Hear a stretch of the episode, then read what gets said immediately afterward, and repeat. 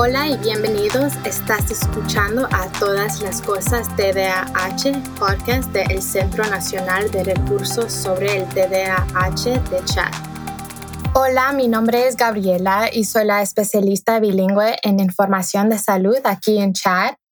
Nuestros invitados de hoy, representando a la organización El Futuro, son Tamara Schles, coach de TDAH, y Miguelina Suero, especialista en apoyo familiar.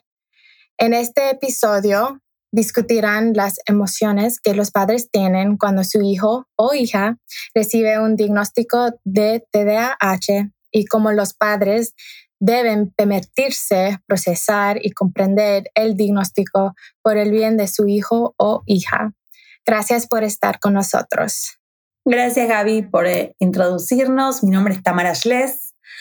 Trabajo en TDAH ya hace muchos años, especialmente lo hago a través de la institución El Futuro, que trabaja en lo que es salud mental para la población latina, desde terapias eh, psicológicas, psiquiatría y otro tipo de apoyos que ofrecemos. Nos encontramos en Carolina del Norte. Así que, bueno, estoy junto a mi compañera que se va a introducir ella. Sí, hola, muy hola. Mucho gusto, mi nombre es Miguelina Suero y soy una de las especialistas de aquí del futuro. Y un poco como dijiste vos, Gaby, lo que nos trae hoy a conversar es qué le pasa a las familias una vez que reciben el diagnóstico, ¿no? Es muy común escuchar o leer cuáles son los pasos a seguir, con quién nos tenemos que contactar, qué tenemos que hacer con la escuela, la evaluación, pero es poco el tiempo que nos tomamos para conectarnos con lo que nos pasa a nosotros, cómo nos afecta emocionalmente, cómo nos impacta. ¿Querés, no sé, Miguelina, qué ves vos en el consultorio? ¿Con qué te encontrás en general? ¿Querés contarnos? Claro que sí, gracias. Y para mí también es sumamente importante hablar sobre este tema del cual no se menciona a común. Pero si bien al recibir un diagnóstico, por más grande o pequeño que sea, eh, crea un impacto en las emociones de, de estos padres y madres, todos reciben el diagnóstico de manera diferente algunos se sienten triste, impotente o con miedo del que dirán sus familiares. Quizás también sienten culpa, quizás al pensar de que ellos tienen algo que ver con el diagnóstico. Se preguntan si lo que pudieron, si pudieron quizás evitar o identificar más temprano este diagnóstico. Y otros también pueden sentir o demostrar un sentimiento de alivio al saber que todo lo que han estado viviendo tiene un nombre y que también se puede tratar. Me gustaría compartir, yo también soy mamá de un niño con TDAH y me acuerdo sentir cada una de estas emociones. El mismo día que yo recibí el diagnóstico fue primero como un choque por tanta información y no sé, quizás es mi forma de reaccionar en el momento, pero después a través de los días me entraba diferentes sentimientos. Me acuerdo que primero me sentí, fue como con ganas de, de llorar por la misma incertidumbre de no saber mucho del tema. Me dije, ¿será que mi hijo no podrá lograrlo? ¿Tendré que ponerlo en medicamentos el resto de su vida?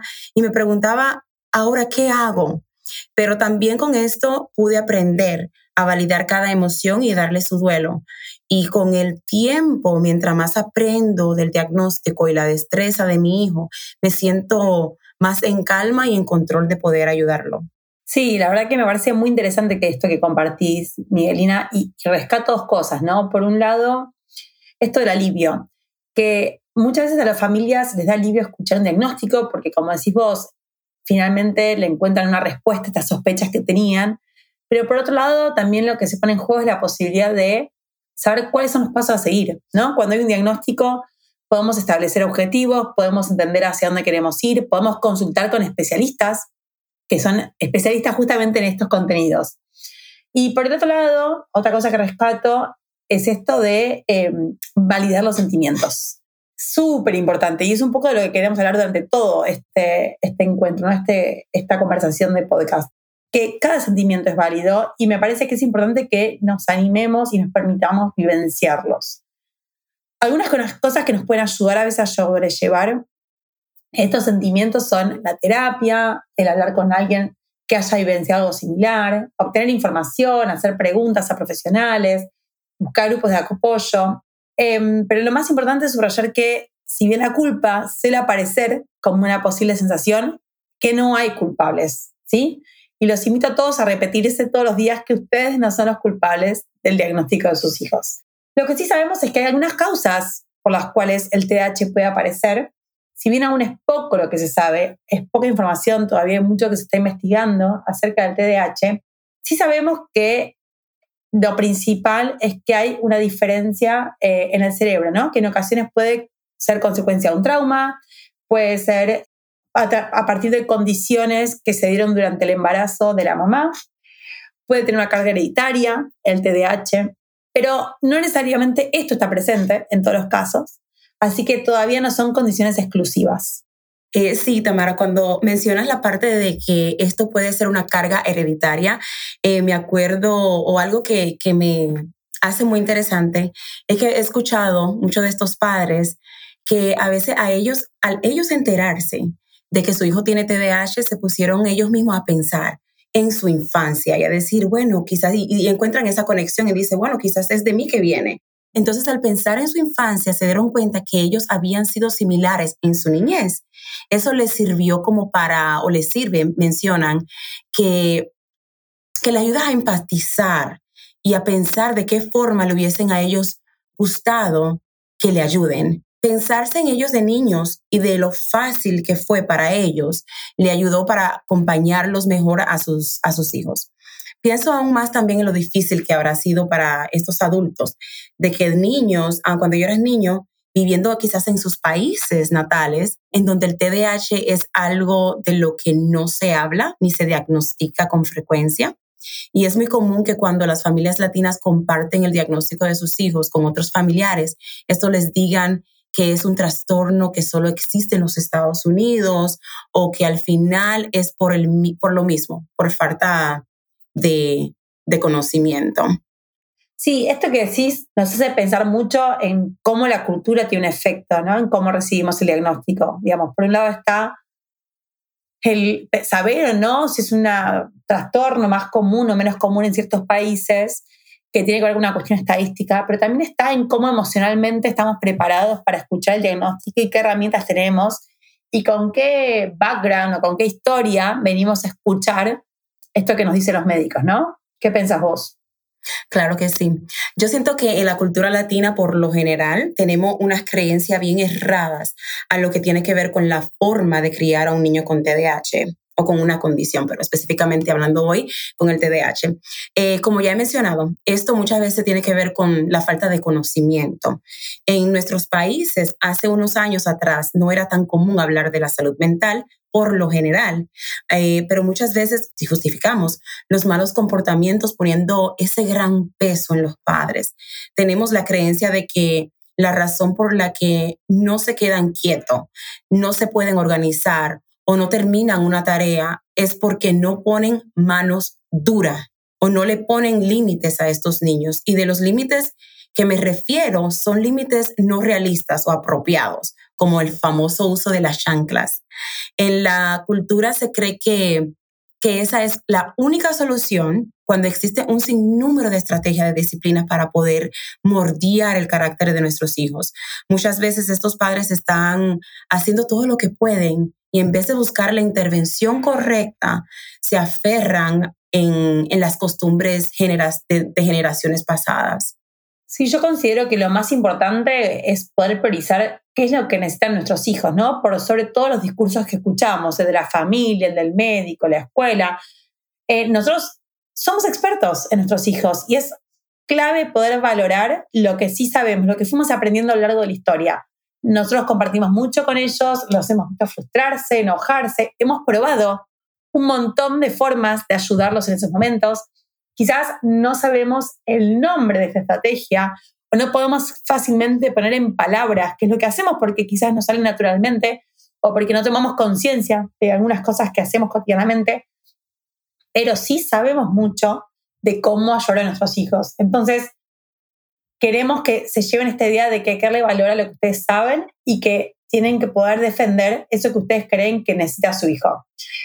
Sabemos que muchas veces, sobre todo nosotros desde la comunidad latina, estamos como muy influenciados por la dinámica familiar, por lo que dicen los primos, los papás, los tíos, ¿no? Como que es muy común vivir en comunidad y es muy común compartir información y, y pensar un poco una crianza medio entre todos, pero nos parece importante también dejar en claro que está bueno saber qué voces o a qué personas nos suma y nos sirve escuchar y a qué personas, bueno, hay que quizás por el momento mantenerlas un poco a distancia.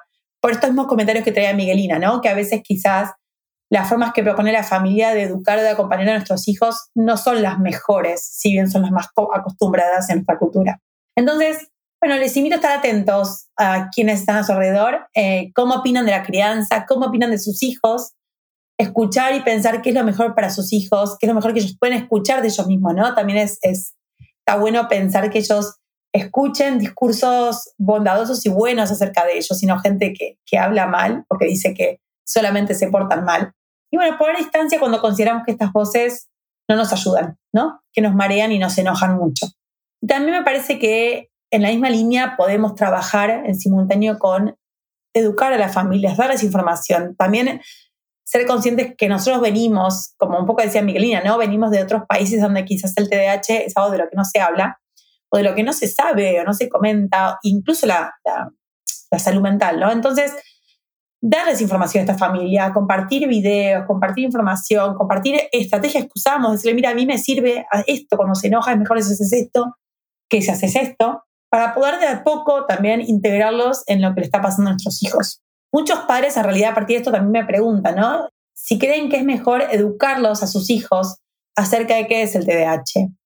¿Vos qué consideras, Miguelina, que es mejor contarles, no contarles? ¿Cómo, cómo lo vivimos en tu práctica? Sí, para mí siempre es importante que los chicos sepan dentro de la información que creemos que pueden comprender qué es lo que tienen y de qué forma pueden ser ayudados. Obviamente, como mencionaste también al principio, dijiste de que nosotros como padres somos los expertos de nuestros hijos, o sea, más nadie, nosotros conocemos mejor a nuestros hijos que cualquier otra persona. Entonces, tratar de darles información de acuerdo a la edad y obviamente si ustedes sienten que es apropiado. Entonces también hay cosas que, que se pueden esperar también, que se puede esperar a explicar mejor cuando los niños ya son más grandes, pero para mí en general sí es importante darle a entender a un niño que parte de lo que sienten y las dificultades de lo que tienen son por un diagnóstico. Siento que esto también le puede ayudar a generar alivio y la sensación de que no son diferentes y que esto tiene remedio. Y por otra parte, claro, tener mucho cuidado de cómo les transmitimos la información del diagnóstico, recordando de decirlo de forma apropiada, de acuerdo a la edad, como mencioné, y sabiendo que nuestro propósito de darle esta información es para que les sirva a ellos para poder abocar por sí mismo. Claro, trabajar junto a nuestros hijos para explicarles qué es el TDAH que, el TDAH, perdón, es más que un problema de atención o de hiperactividad, ¿no? Que es como que lo único que se dice o que se sabe más popularmente sobre el TDAH y poder profundizar en cómo afecta su capacidad de organización, su manejo del tiempo, su motivación, flexibilidad, memoria y otras funciones ejecutivas, ¿no? Eh, así les permite tanto a ellos como a nosotros construir estrategias apropiadas para el día a día escolar. Claro que sí. También quisiera destacar que cada hijo construye un camino diferente al que nosotros queremos, porque es su camino. No vinieron al mundo para cumplir con nuestras expectativas y a veces es difícil renunciar a eso. Eh, nosotros como padres podemos acompañar, buscar información, aprender y ofrecer herramientas. Eh, le confieso, como madre de un niño con TDAH, es difícil, con letras mayúsculas ese trayecto. Pero le garantizo también que no es imposible, de que ellos crezcan a ser unos adultos responsables y excepcionales para la comunidad. Sí, y por último queremos destacar una vez más el darle lugar a nuestras emociones, aceptarlas, validarlas, compartirlas si necesitamos, buscar ayuda tanto para nuestros hijos como para nosotros. Nosotros como otros también a veces necesitamos un lugar, un espacio, una persona con quien hablar para poder estar, sentirnos mejor, estar mejor y así acompañar mejor a nuestros hijos. Es clave cuidar la salud mental, así como uno cuida el cuerpo. Trabajar sobre aquello que le pasa a la mente permite que los niños y los adultos podamos enfrentar el día a día con más estabilidad y estrategias. Y paciencia, no se olviden de esa parte que es importante, ustedes pueden con esto. Gracias por escuchar a un otro episodio del A Todas las Cosas TDAH, podcast del Centro Nacional de Recursos sobre el TDAH de Chad.